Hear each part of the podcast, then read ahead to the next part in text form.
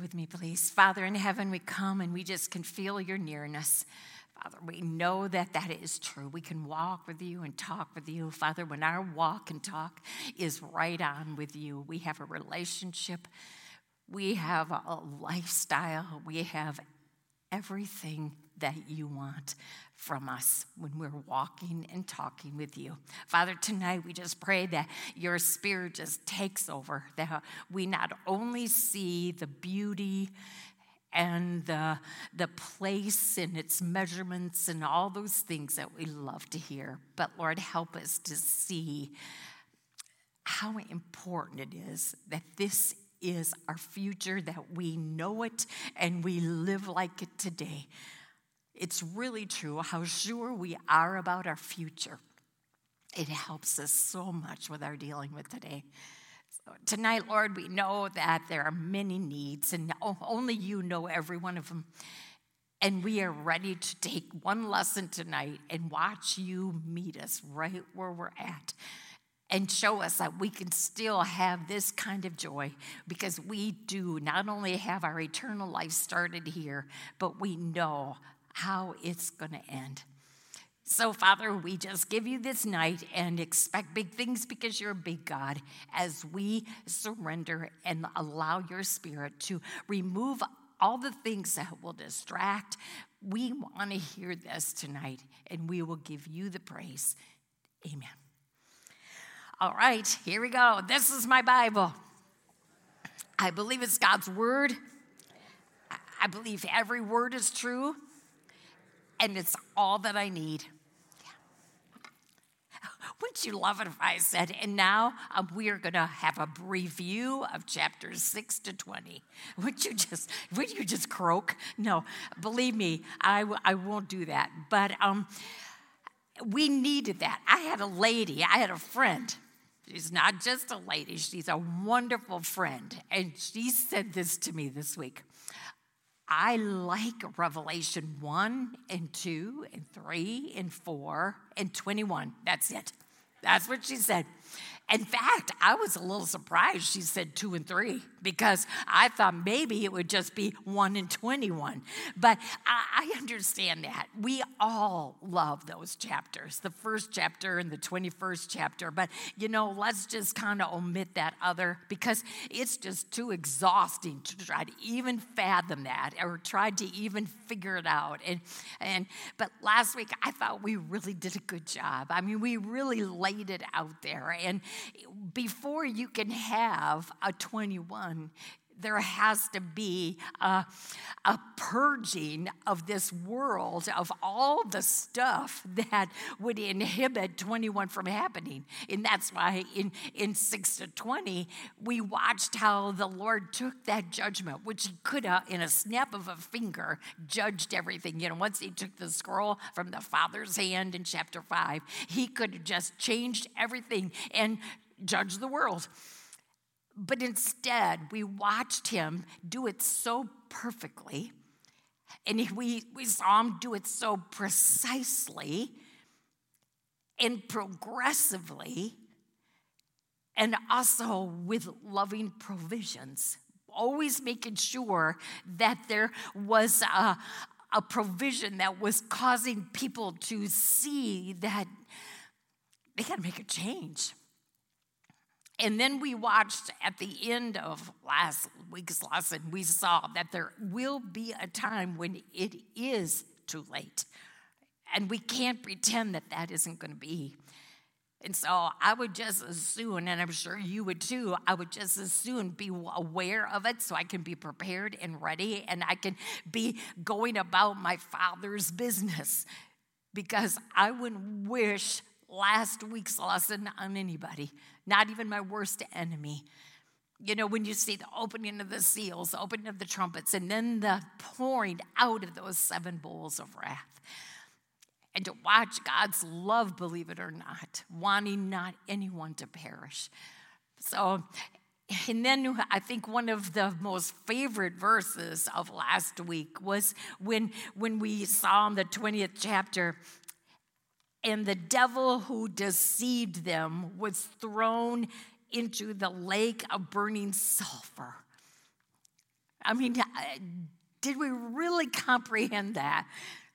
The instigator, the culprit, the one who just started that whole sin thing going.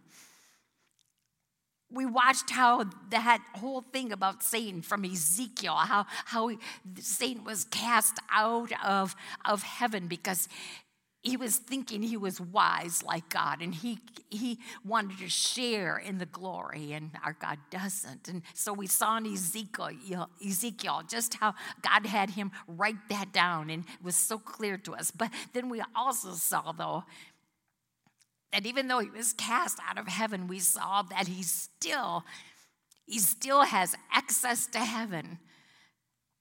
And that was that that's kind of a new thought because we don't want to think we we think heaven is is that perfect place where everything is glorious and wonderful and and kind of like what we're going to study tonight but if it was, then we wouldn't, we wouldn't have to have a new heaven. But we see how Satan in Job chapter one, Satan goes and, the, and God says, What are you doing here? He's, Well, I want to see, you know, who, who I can get. And, and then God says, Have you considered my servant Job. And, and that's important to know because, you know, it shows that they're still conversing. God is still in charge. And yet he is allowing Satan to test us. And then I also think, you know, when I hurt, when when when life is you know when life is tough and it's just plain difficult and it's just one not not my favorite time it's not the great greatest season right now or whatever. When to think that when something hurts me it hurts my savior I mean, when we think about Jesus in heaven, he knows, he watches. According to Hebrews, it says he understands. He's been there. So he feels with us. So when we hurt, he hurts. And so I'm thinking to myself, I'm thinking, well, you know, I don't want that going on in heaven, but that's all because of that culprit, Satan. But then we saw how last week, how in this chapter, he is he is going to be cast. We saw in chapter 20 how he's going to be thrown into that lake of sulfur. He's going to be thrown into hell, and evil will be totally, finally banished. Not a speck left. So then we can come to chapter 21. But see, now I think we, we have a real grip on, we have to have had those lessons. We, we have to see what has to happen. And then, and that's just how chapter 21 starts. Then, after, and, and you know, John says, right before he says then, he says, and it really all kind of boils down to that name written in the book. It's your name written in the book? According to 20, the end of 20, if your name is not written in the book, you too will be thrown into that same lake of fire. It's just as blunt and as clear as can be. And then today he has to, he, he talks about that again. So that whole idea about your name in the book of life is probably something you better really be thinking about. It's probably the, one of the main principles of this lesson. So now in 21, then I saw a new heaven and a new earth. I saw a new heaven and a new earth, both. And the reason for that is because the first or the first earth and the first heaven have passed away. They're gone and there was no longer any sea. You know, I don't know if you think about this. I mean, I didn't know that there was even talk in other portions of scripture about this new heaven and a new earth. I mean, I just thought it was a Revelation 21 concept. But in Isaiah 65, the Lord has Isaiah write. Behold, I will create a new heaven and a new earth. The former things will not be remembered, nor will they come to mind. Do you realize how good that is? Because did you ever think, or I hope that you will ponder and consider, you know, when we're part of the new heaven and the new earth, will we ever think back and think, oh, remember that day? Oh, ooh, that was a tough one. Well, but according to Isaiah 65, the Lord says to us that we will not remember, nor will it even come to mind. So remember, he is not making an, an, an old newer. I mean, he's not making a better old you know, he's making a brand spanking new a new heaven and a new earth, not just repairing the old, but totally, totally brand new. There is um, in in in Second Peter.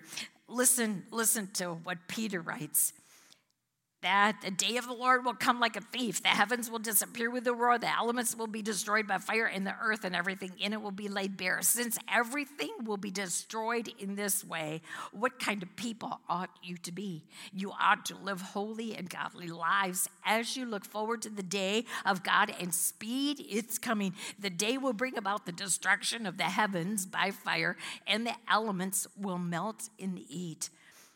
But in keeping with this promise, we are looking forward to a new heaven and a new earth, the home of righteousness.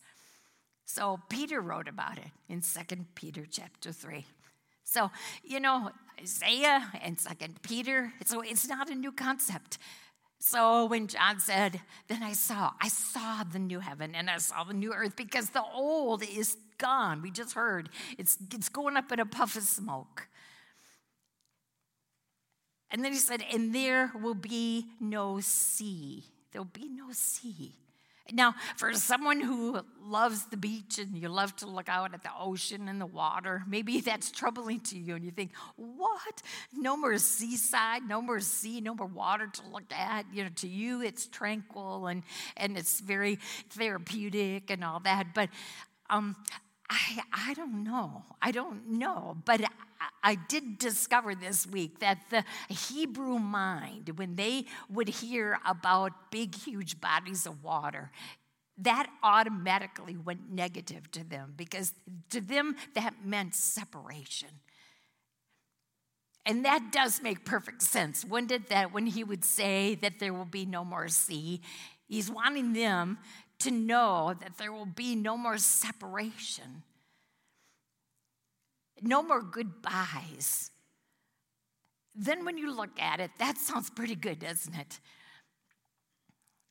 I mean, when we have to say goodbye to, to someone, or, you know, I remember when, when our Chad and Jody went to live in Israel for three years, and I remember watching them driving down the road, and, you know, my heart just ached because I knew that they were going to be separated. I mean, in a huge way. And I'll never forget that feeling. And I thought, you know, that came to my mind. Or, you know, when, when you lose someone that's so precious to you. I remember when my mom was transitioning, and they told me, Your mom's transitioning. And so they said, Talk to her. So I remember talking to her, and I remember saying, Mom, I'm not saying goodbye to you. I'm not saying goodbye. I'm saying, See you later, and I'm right behind you.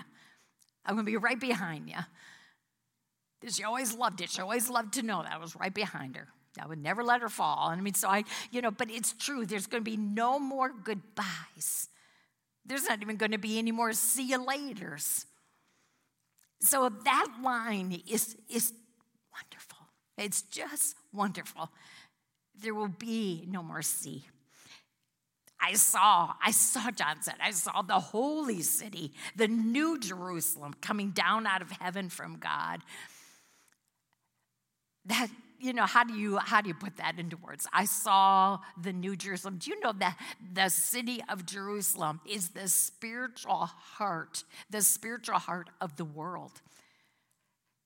I mean that makes sense. I mean you think about how jerusalem in the old testament it was the place. And and how the the tabernacle was the Holy of Holies, the Ark of the Covenant, um, where the temple was built. That is where God dwelt. it is in the center of Jerusalem. And you know from last week's lesson and from, from you know much of history, but especially last week's lesson, we saw what happened to that, that sacred city of God, God's city. We've seen it destroyed We've seen it rebuilt and then destroyed again. But, you know, according to last week, remember Jerusalem was the center where he put one of his provisions. You know, one of those provisions were those two witnesses. Remember, for three and a half years, he had those two witnesses, those old prophets who stood and courageously and with all power and authority he just kept making sure people heard the gospel. They preached, you know, and, and the people hated him. They hated him. And, and when, when the Antichrist came on the scene, he had them killed. He killed them. And there they laid for three and a half days. They didn't even bury him. They just thought those two men who had given three and a half years of the gospel of Christ, who preached, yes, doom. But that is, the, that is what happens when you don't listen. The consequences. So when they when they were killed, all the people had partying, gave each other presents and everything because you know, oh, good, those two old men oh, with downers. But then remember how it said that the breath of God breathed into them and they rose from the dead. And those same people, their jaws probably dropped and they watched those two men leave this earth. So we know that Jerusalem is God's city, and it's been notorious for having high times and very low times. But John said, I saw this holy city, and it came from heaven. It's brand new, the new Jerusalem. Now, you know, is this a city coming out of the new heaven? And is this the new Jerusalem going to be the new earth? I mean, we don't know. This is all going to be something we're going to discover together but it sounds good to me. In fact, John said, I don't know how else to put it, but you know how meticulous and how caring a bride is. Making sure everything is just right. And, he, and this new Jerusalem is, is just like that. It's like a bride who has prepared herself, beautifully dressed for her husband. All things are ready for the big event. And then, and then he said, you know, so he was watching this with his eyes, but then he said, I heard, I heard a loud voice right from the throne of God saying, so, this loud voice, and you know, whether it's God the Father, God the Son, God the Holy Spirit, we know it's God. And, and John heard his voice, and this voice was saying probably what I consider the, the highlight of this chapter. Oh, I know we love to, to hear about the foundations and the, and the jewels, and that's all wonderful, and we're not going to minimize it, but I think this verse is the greatest so when he, John heard this voice from the throne say, Now, now the dwelling of God is with men, and he will live with them, and they will be his people, and God himself will be with them and be their God. Verse 3, I hope you circle it and underline it because it is in fact, I have to say, um, Charles Spurgeon is, is just one of my favorites. And he, he wrote something about this. And he said, This verse is the greatest glory of heaven. It's the greatest glory of heaven. It's the ultimate restoration. Even though we're going to have a new heaven and a new earth and it's beautiful and all that, he says, but this is the ultimate restoration. So it isn't so much all the lusciousness of the grounds and the fruit, but rather that the Lord God walks in the cool of the day in the garden with you. That's Genesis 3, by the way. I mean, before the sin, before sin came into the world, that relationship Adam and Eve had with God, and when you read that, that very line, is that they were walking with God in the cool of the day. I mean, it is that dwelling, that dwelling that will never leave. You will sense His presence all the time. Only way I can really describe it is if you ever had one of those mountaintop spiritual experiences that everything went, was going right. You felt him close. You loved him with all your heart. You committed your, your life to him. You wanted to live for him. You just could sense it. It was that wonderful feeling that he was right there, was walking with you and talking with you and you wanted to read your Bible. You wanted to get to know Him better. You just had that ultimate desire to be as close to Him as you possibly could. Oh, it's great. And you know that affects. That affects how you think. It affects, it affects how you treat people. It affects um, well, everything about you. When you're walking with the Lord, it affects everything about you how you talk, what you want to look at. It's just your priorities. And I think we've all been there, and we, we very much love that and wish we could stay there. But unfortunately, with our human nature, now I'm going to flip it and say, Have you ever felt so separate from Him and he, you felt like He just was miles away? And you know, it's no one's fault but yours and mine. When we feel away from Him, when we don't feel that close walk and talk with Him, it is our fault.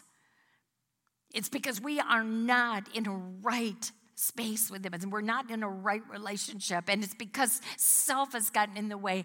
And you know what? It, it affects everything then about you there too. You'll find you're crabbier, you'll find you're more negative and critical you find that, that, that there isn't, I mean, you could be in, in a wonderful experience and everybody around you is just, just loving this, you know, and maybe it's Bible study. And maybe, you know, you're sitting in Bible study and, and you just love the atmosphere and, and maybe you love singing the songs or you love reading this. And, you're watching everybody else just love it and because you know you just are cranky and because you just are out of sorts because you just don't want to go there because it's your call. You're sitting in bible study and you're watching everybody else just really feel it and learn and they're, they're geared in and, and you're just negative and critical and all you can do is, instead of hearing the words of the song, all you can do is shudder that maybe it wasn't your style, or maybe it was too loud. you catch yourself, you know, catch yourself to see if, you know, in the middle of a time and experience that you could have with the Lord, and you just don't go there. You don't even want to go there because you're not in that frame of mind. So, what would you rather have? I mean, I'm trying to make this, this comparison here because we've been at both. And we know that we can be joy killers just because we're out of sorts, just because we're not walking with the Lord, and just because, just because, just because. we're in our self pity, negative, critical mood. Just think you can strip someone's joy away from them. But here, I think this is what he wants us to see that, that someday, and this is why it's the greatest verse, because we will never have that negative, critical feeling again. We will never, ever go into that kind of attitude again. It, it, it will be no more. We will have that feeling of closeness because He will dwell with us. We will dwell with Him. We are His people. He is our God. That's the relationship that's never going to change. I say a big hallelujah to that because if I think no more self pity, no more negative, no more critical spirit, sounds good to me. And it all has to do with staying close and dwelling with God. It says there then that in verse 4 i think this is the verse that we have a tendency to to gravitate to but i want you to take a look at verses 1 to 3 and see how how precious and how glorious those first three verses. We're going to be a part of a brand new heaven, a brand new earth. The old is gone. The new Jerusalem, brand new kind of reminds you of you, doesn't it? On the day of your salvation, you're not just a fixed up old you. Old is gone, brand new has come. We are new in Christ. We should be thinking different. We should be seeing different and hearing different because the Spirit now dwells. And so when we do fall to that other, it's no one's fault but our own. But the thing is, someday all of that will be gone. Self will be gone. Love that. So then, when we do get to verse four, we can understand that, yeah, this is extraordinary. Because we do know how painful life can be. We know how many buckets of tears we have cried. We know how badly we have suffered and hurt. Life has been difficult. And then to hear this promise that there will be no more tears. He's going to wipe. I mean, it's not that there's just going to be no more tears, it's going to be that. Remember the first chapter, we heard that all are going to mourn. At first, when we first see him, we're all going to mourn because when we see him, we're going to wish we had done and we're going to wish not that we did do. and we're going to mourn because self got in the way and we did what we shouldn't have and we didn't do what we should have. And that's going to be a hard time. But that's all gone now, see? All of that's gone. And He, it says, He will come to your face and He will wipe those tears. He understands. I know what you've been through, I know what you, what you dealt with. I know how your heart broke. It's just like you're going to sense Jesus saying that to you. And now I'm going to wipe them away and never, never for you to cry again. So he will wipe every tear from their eye. There will be no more death or mourning or crying or pain, for the old order of things has passed away. So he repeats that. He repeats that everything that you once thought, of, you know, about the heaven and earth, and that's the old is gone, but also the old you is gone and everything that hurts you and makes you sad and, and what brings you down and all that it's all gone. And then he goes on to say, He who was seated. John says, Okay, that was an extraordinary thought, you know, and, and picturing Jesus coming, wiping all your tears away. And then he said, I saw that, but then I heard this. He who was seated on the throne said, I am making everything new everything new. And then he said to John, and here's one of those times again where, you know, he says, You better write this down because I just know that someone is thinking right now.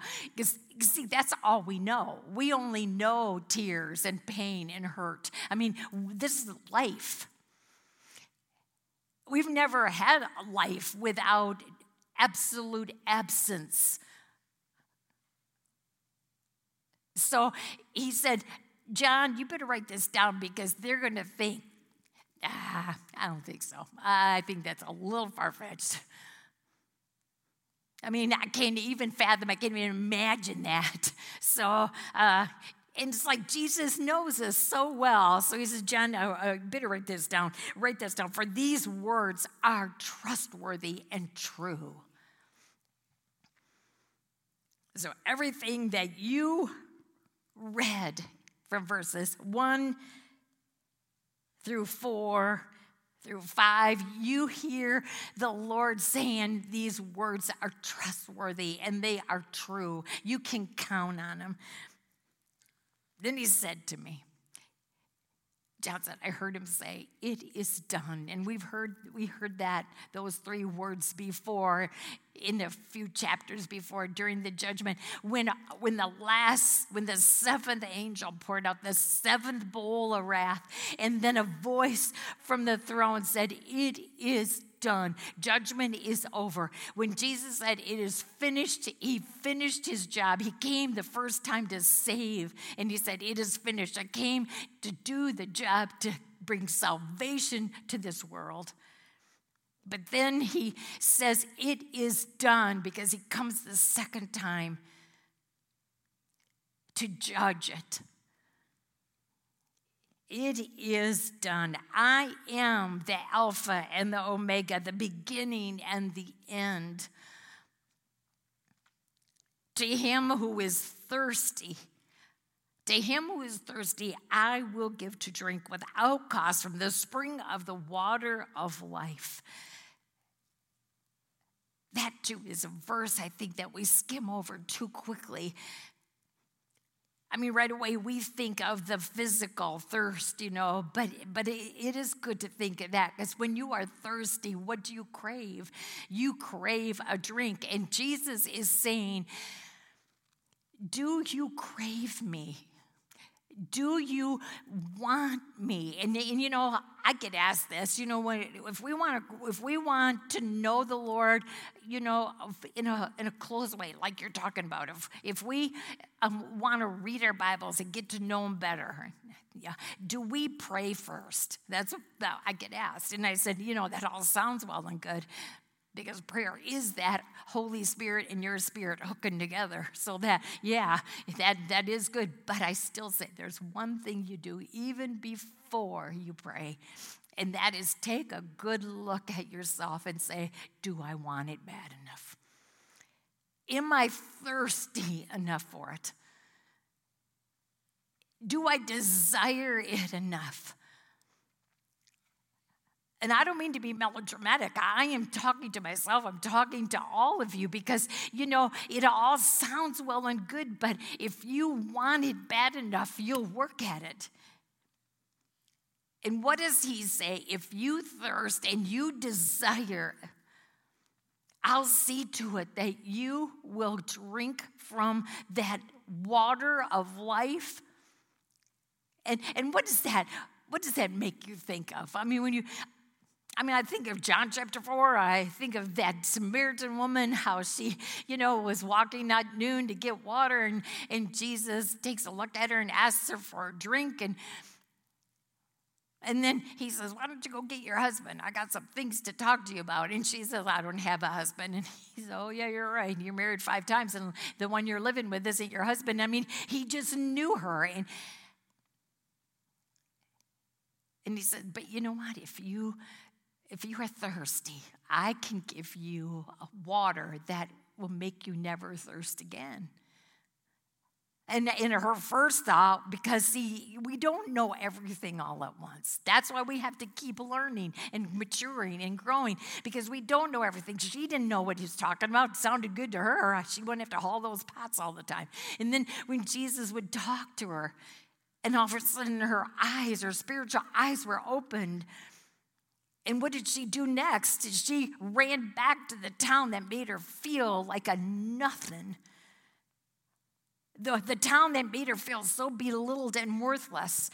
Instead of skipping to another town and saying, good riddance to them, I'm going to, I'm going to give this, I'm going to give this talk to someone who deserves it. Well, you know what? She understood. They needed it. And she went back. She dared and she had the courage and the strength to go back to that town. All because she desired But she was thirsty and she finally had that drink of the living water. And Jesus says that for all of us. If you want it bad enough, guess what? I'll satisfy you. You want a close walk with me, you want a relationship with me, I'll see to it that you are totally satisfied. You will see that it's not the things in this world that satisfy you. It's not even people in this world that satisfy you. It is me. I'm the one that can give you the water that you will never thirst again, but you got to want it bad. And then verse 7, he says, He who overcomes, he who overcomes will inherit all this. So we have heard that word. Remember in, in Revelation 2 and 3, he said that after, you know, after he addressed every church. And he used that word overcome. If you overcome, he pretty much says, I will, so, I will make it so worth your while. So, what does that mean? If you overcome what? What must we overcome? We must overcome us. I must overcome me. I must overcome my flesh. I must overcome that desire to want what I want. I must overcome getting my life so busy that I don't have time for Him. I have to overcome the thought that my priority is anything but Him. I have to overcome that. And you think that that's so easy? No, overcoming your own self is very difficult. But he says, I will see to it that not only do I make it worth your while, but look what he says here I will see to it that you inherit all this I, will see to it that you're a part of the new heaven and the new earth and the new Jerusalem and the dwelling with God and that, and that feeling of being with Him all the time. And you're living, li- living on that spiritual mountaintop experience. You're close to Him. I'll see to it that you, that you inherit all that.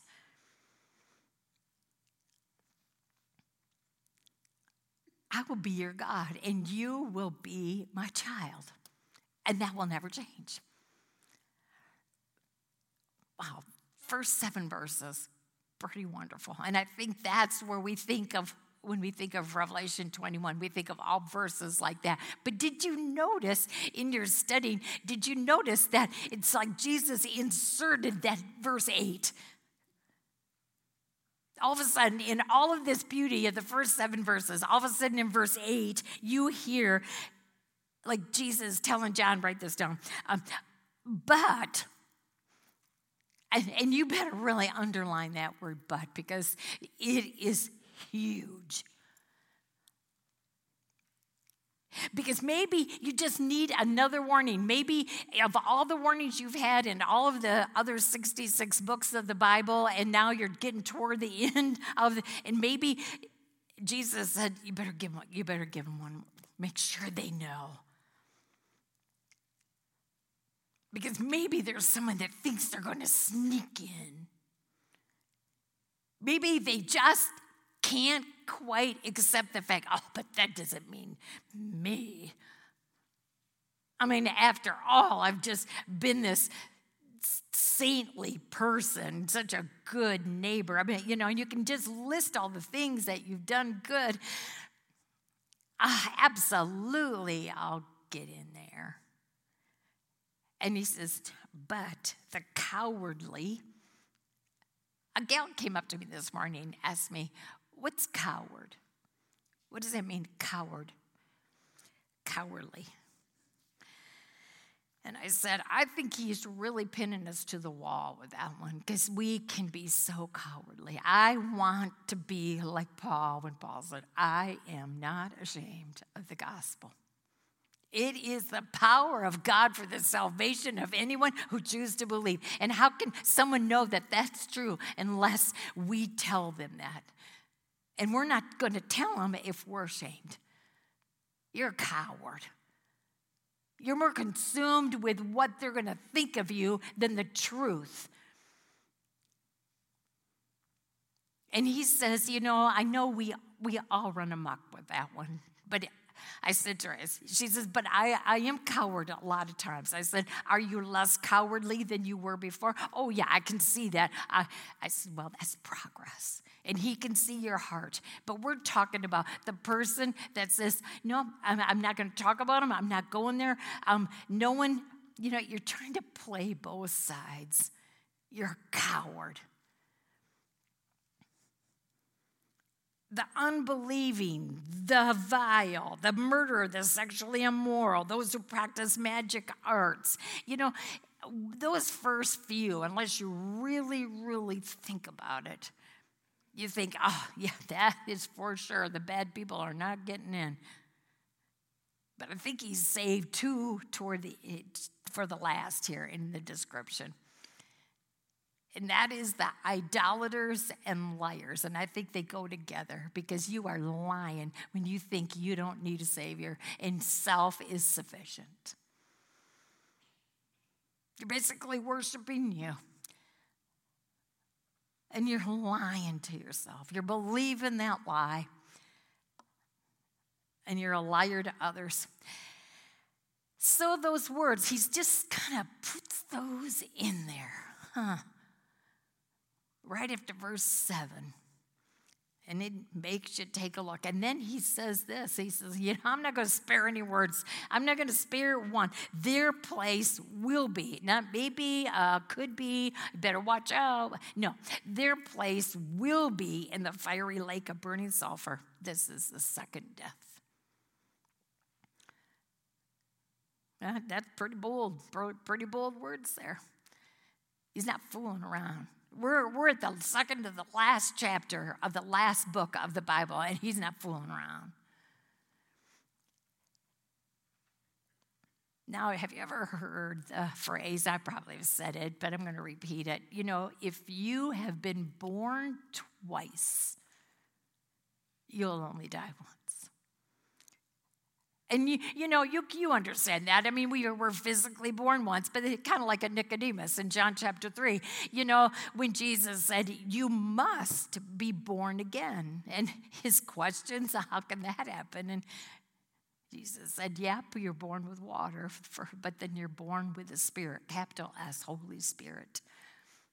You come to the cross, you get to know me, you are born again, and you must be born again. You must be saved. You must choose Jesus instead of yourself. And when you are born twice, you will only die once. But this verse makes it very clear that if you're just flipping and you're born once, you're going to die twice. You're going to die twice.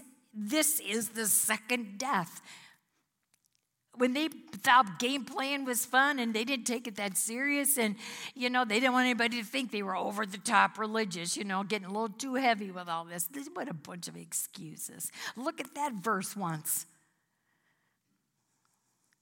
The second death. Now, verse 9 one of the seven angels who had the seven bowls full of the seven last plagues came and said to me, I couldn't help but think, you know, those seven angels who had the job of the seven bowls of wrath, pouring it out one at a time, that had to been an awful job. I mean, you're talking no more chances, and one after the other, first bowl, second bowl, third bowl, poured out. And then it said one of the seven angels who had that job was given the privilege to come to John and say, Come, I will show you. I'll show you the bride, the wife of the Lamb. And he carried me. So, this angel has the privilege of carrying John to a place where he would never be able to see or hear or experience unless he was in the Spirit. I've said this before. How many times haven't we missed because we weren't in the spirit of God. We were in our own self, little little spirit. And, and how much have we missed? Because you don't see and experience and hear this kind of thing unless you are in this spirit. That's why it's so important that we stay connected with God's spirit. We don't want to miss anything. And John was carried in the spirit to a, to a mountain great and high and showed me the holy city jerusalem coming down out of heaven from god you remember a phrase where Paul says that, and he doesn't talk about it. The Lord said, I don't want you to talk about it. He gave John the job, but he also let Paul experience. Remember what he said? He entered the third heaven. And sometimes we think that's complicated, but really, do you know that the first heaven, the first heaven. When someone says to look up to the heavens, you, you and I look up, and what's the first thing we see when we look up? And that is blue sky. I mean, on a nice day in Florida. but but um, anyway, you know what I'm th- what I'm saying here. The first thing when we when we look toward heaven, that's what we see. We see the sky. We see the blue sky. And then from what we're experiencing from you know so much of that space nowadays, you know, with it was even the regular, natural, not just astronauts, but regular, normal people are going up into space. And, and they all talk about this vast blackness. And that's the second heaven. You know, one that we can't see. We can see the first heaven, and then astronauts and people in the rockets can see the second heaven. But the third heaven is where God dwells. And John got to go there. And he was able, because he was in the Spirit, he was able to see that beautiful new Jerusalem, the holy city. And look at verse 7 it shone with the glory of God, and its brilliance was like that of a very precious jewel. Like a jasper, like a diamond, clear as crystal. So, right away, he wants you to start picturing that his first glimpse was just magnificent. It shone with the glory of God. And the only way you could describe it was a diamond. That light was going through, and it was exquisite. It had, it had a great high wall. And right away, don't you think, now, I don't understand why we need a high wall when a wall, see, we are just programmed to believe that walls are to keep bad out. So, why would we need a high wall? Well, you know, it could just be for cosmetic reasons. So there would be gates, so that there would be ways for you and I to get from the, the new heaven to the new earth and back and forth, and, and so that there would be 12 gates, 12 foundations with the 12 tribes' names on, on the gates and the 12 apostles' names on the foundations. there is no way, never ever think that that great wall that's described here is to keep anything bad out, because there is none. There is no bad. Maybe it's just to show us too that this is a, a real dimension, dimension. This is a real city. This you can see it from the way the walls are. I don't know, but it says that there is a high wall with 12 gates, 12 gates that there are 12 angels at the gates and the gates were on the gates were written the names of 12 tribes of israel. Those 12 tribes are so important to god. Those 12 tribes when you when you stop and you think about you know how god started this all in in Genesis 12 with Abraham, and then we see the patriarchs, and, and then with Jacob, you know, he took his 70 member family to Egypt, you know, and, and to go see Joseph, and, and it said that Jacob's name was turned to Israel. And then in the course of hundreds of years, we saw that family of 70 turn into millions, and it became a nation called the Israelites. And then those that nation of Israel is divided into 12 tribes. Every one of those tribes are so important and so important that he says, I'm putting each of the tribe on one of those gates. And then he talks about in verse 13 there will be three gates on the east, three on the north, three on the south, and three on the west. So, this great wall is going to have three gates in every direction. But of course, we have heard that all of those were people are going to be coming from every direction. Salvation is offered to anyone in this world who will believe. And they will they will have all of this inherited to them as well. It isn't just a united states or a north america or whatever. No this is worldwide. And to think that those 12 gates in three on each side the wall, verse 14, the wall of the city had 12 foundations, and on them were the names of the 12 apostles of the Lamb boy, pretty 12 strong foundations. Do you, do you think that when John got, when he was looking around, he saw the 12 tribes, saw their names on the gates, and, and, then, and then he was looking at the foundations? Do you think, that, oh, there's my name? There's my name. You know, and then, and we don't know. We don't know who, you know, the 12 apostles are probably the 12 disciples. You know, that's just an automatic. But then, what is it? Judas Iscariot, is his name going to be, or is it going to be Matthias? I don't know. Guess what? I'm going to check it out, aren't you? Just think that's real. I'm not even being silly. We can check it out.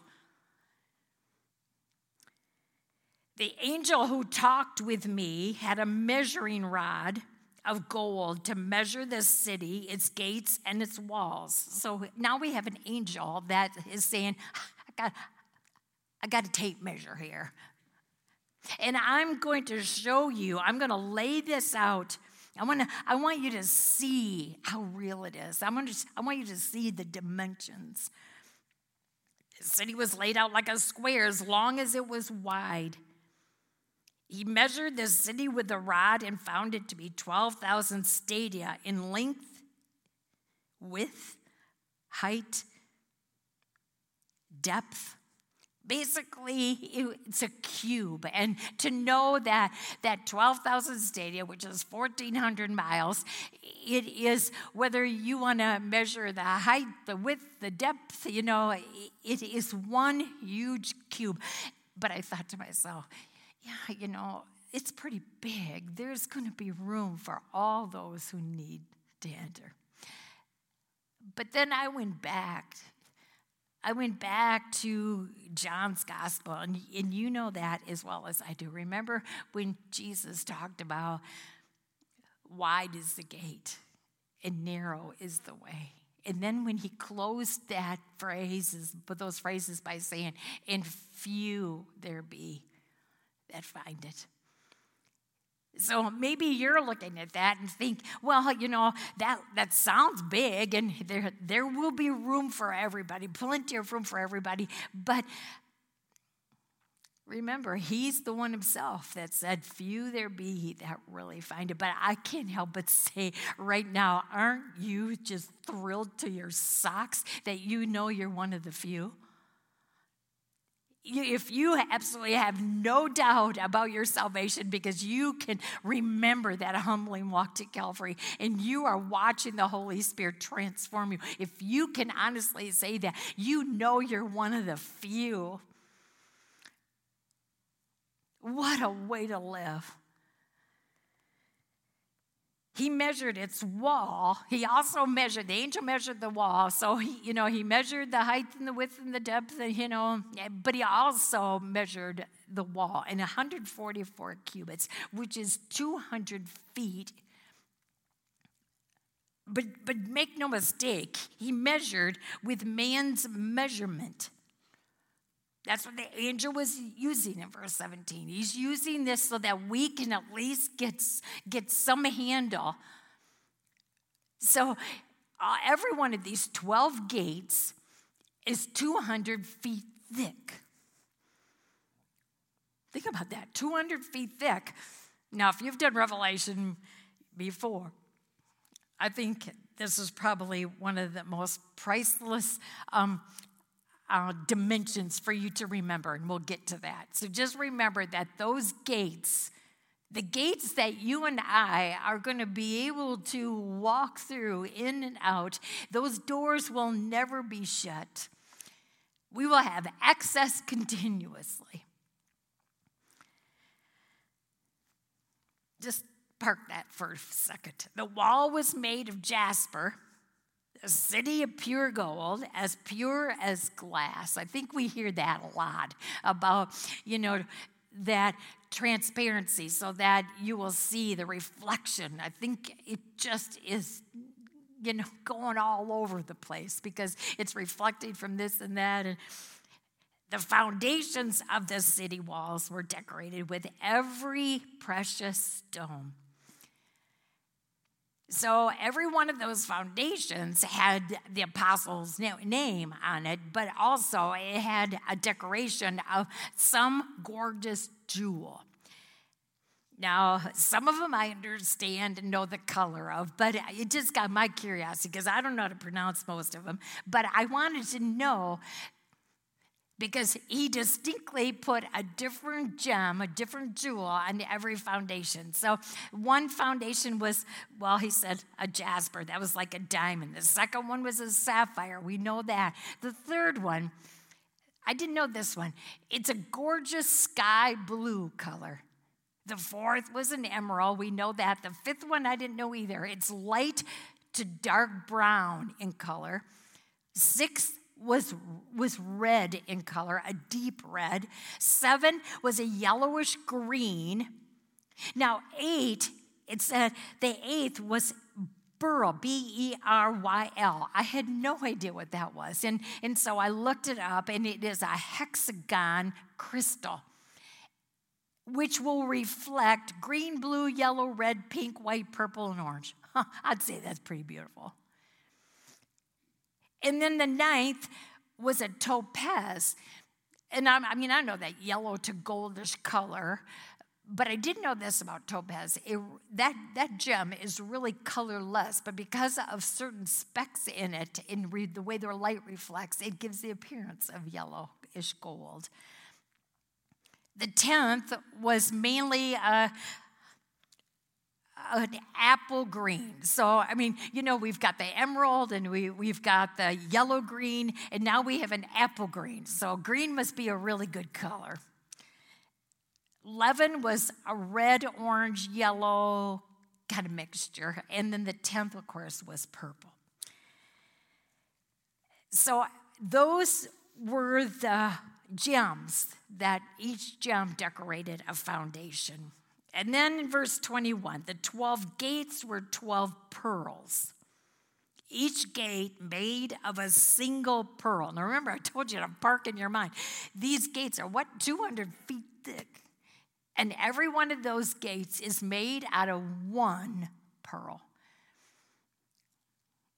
And, and, you know, stretch your mind a little bit. You know, think about, okay, how do we get pearl anyway? Well, we get a pearl because an oyster is, is, is suffering because of some little speck of sand that's driving him crazy. And, and, and, he's, and more than that, it's hurting him. He's suffering. That poor, that poor oyster is suffering. And the Lord has miraculously given him the ability to spin pearl so that he can keep circling that suffering until he doesn't feel it anymore. I mean, we all understand that concept. Well, when you think about these gates being made out of one pearl, that means that is a pretty big pearl. And why the gates? Why are the gates made out of pearl? Is because I think we are going to be going through back and forth, but never once are we ever to forget that the only reason we're there is because the suffering of our Savior for you and me? We are not privileged to be there for any other reason but for Him. And it will just be a constant reminder, just like remember his scars in his hands and his feet. That we will see there. Now we see the gates made out of pearl, just always reminding us The great street of the city was pure, of pure gold, like transparent glass. I did not see a temple, John says. I did not see a temple in the city because we don't need a building anymore. We don't need a dwelling like a Holy of Holies or a, even a temple or a tabernacle or an Ark of the Covenant. We don't need that anymore. In the new heaven, we we don't need a temple because the Lord God Almighty and the Lamb are its temple, and the city does not need the sun or the moon to shine on it, for the glory of God gives its light, and the Lamb is its lamp. Can't even fathom. Can you that kind of light? No more electricity, no more flipping switches. No more burned out light bulbs. I mean, I don't mean to be silly, but I mean to tell you, there is just no more sun, moon, and stars. That's even, even more miraculous. Because of the fact that God is all the light and, and the glory that we need. Look at verse 24. The nations will walk by its light, and the kings of the earth will bring their splendor into it. That stopped me in my tracks. I'm thinking, wait a minute. But then I think, well, you know, what did he say about the, you know, the 12 the, you know, the 12 gates, three on each side. I mean, there's going to be nations coming in from everywhere. And then I started thinking, well, in the new heaven and new earth, we can have nations, we can have kings, we can, or we can have leaders, because it says right there, the nations will walk by his light, and the kings of the earth will bring their splendor into it. But it's all going to be geared toward the King of Kings. Every nation, there isn't going to be a nation. Remember when we did Daniel and all these world powers? You know, the problem why they went down is because everyone thought that they were bigger than God. And we saw last week when we talked about Babylon, when we talked about Babylon, and then how Babylon in John's day was the Rome, and how the Babylon in our day is our world system. And then we know that the Babylon in the tribulation is going to be the Antichrist. And everyone is going down because everyone thought that they could handle life on their own. They didn't need him. But could we have nations and kings? But it's all going to be geared toward the one and only king. I don't know. It's a mystery. I'm going to check that out too. I'm sure you will too. Now, the glory, well, oh, verse 25. On no day will its gates ever be shut. For there will be no night there. there.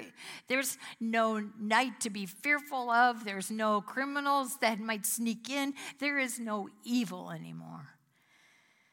The glory and honor of the nations will be brought into it. You know, that all sounds just so wonderful. But then again, he sticks this verse 27 in there just before he closes this chapter. Just remember, nothing impure will ever enter it. Nothing impure. So, you know, like that parable, remember when Jesus said that that, that man tried to sneak in wearing the wrong clothes? Didn't have the, he didn't have the wedding clothes on, but he thought he could come anyway. No, it doesn't work that way. Nothing impure will ever enter it, nor will anyone who does what is shameful or deceitful. They're not getting in. And don't be surprised. Don't take that and, and drop your jaw and say, What? No, you've been warned plenty. This is not new. But in his love and his mercy and his grace, he's just saying, just while you got time, make sure you know you're not getting in any other way. You know, maybe maybe it's time for me just, you know, we, we love knowing heaven is a real place. We, we love it. We love thinking the new heaven and the new earth. We love thinking that those are real places. And we know because the words here are trustworthy and true.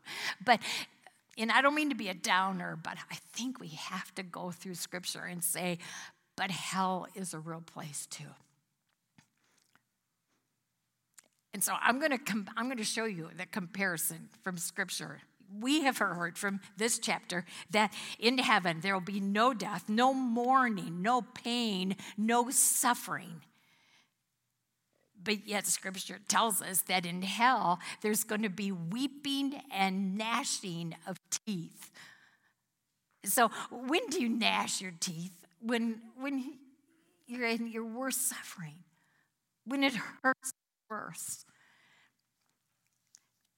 Another thing we learned from heaven from this chapter is that there's a secure wall that no, we're not going to need it to, to keep evil out but it is a secure wall because God's presence is there. It's strong and it's got 12 foundations. It's stable, it's not going anywhere. And what do we know? What does scripture tell us about hell? It's a bottomless pit. I mean, have you ever had the sensation of falling? It's horrible you're insecure, it's a bottomless pit, you've got that sensation of falling all the time.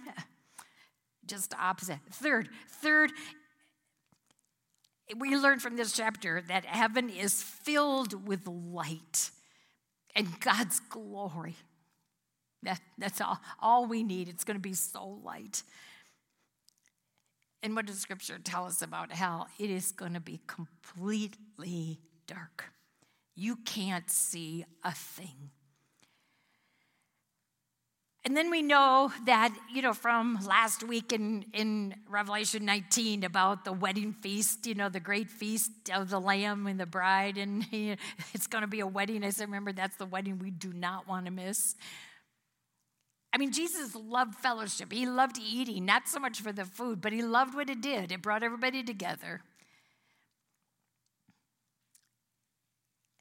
And the thing is, you know what we're hearing today? I remember Tom told me on the way home from um, last night's Bible study. He said, you know, he'll watch a Western every now and then and he will hear those cowboys.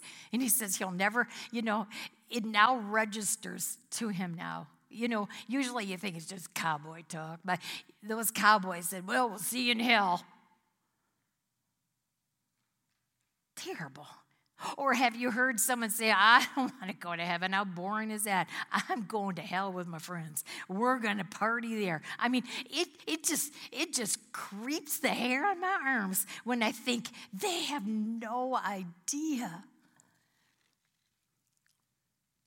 You know, we, we've been talking about the fellowship and the wedding feast and the dwelling with God and all that kind of thing. And, and this is how they're believing the liar thinking they're going to party there. Let me tell you, it's not only dark, but they're going to be all alone. They're suffering it all by themselves.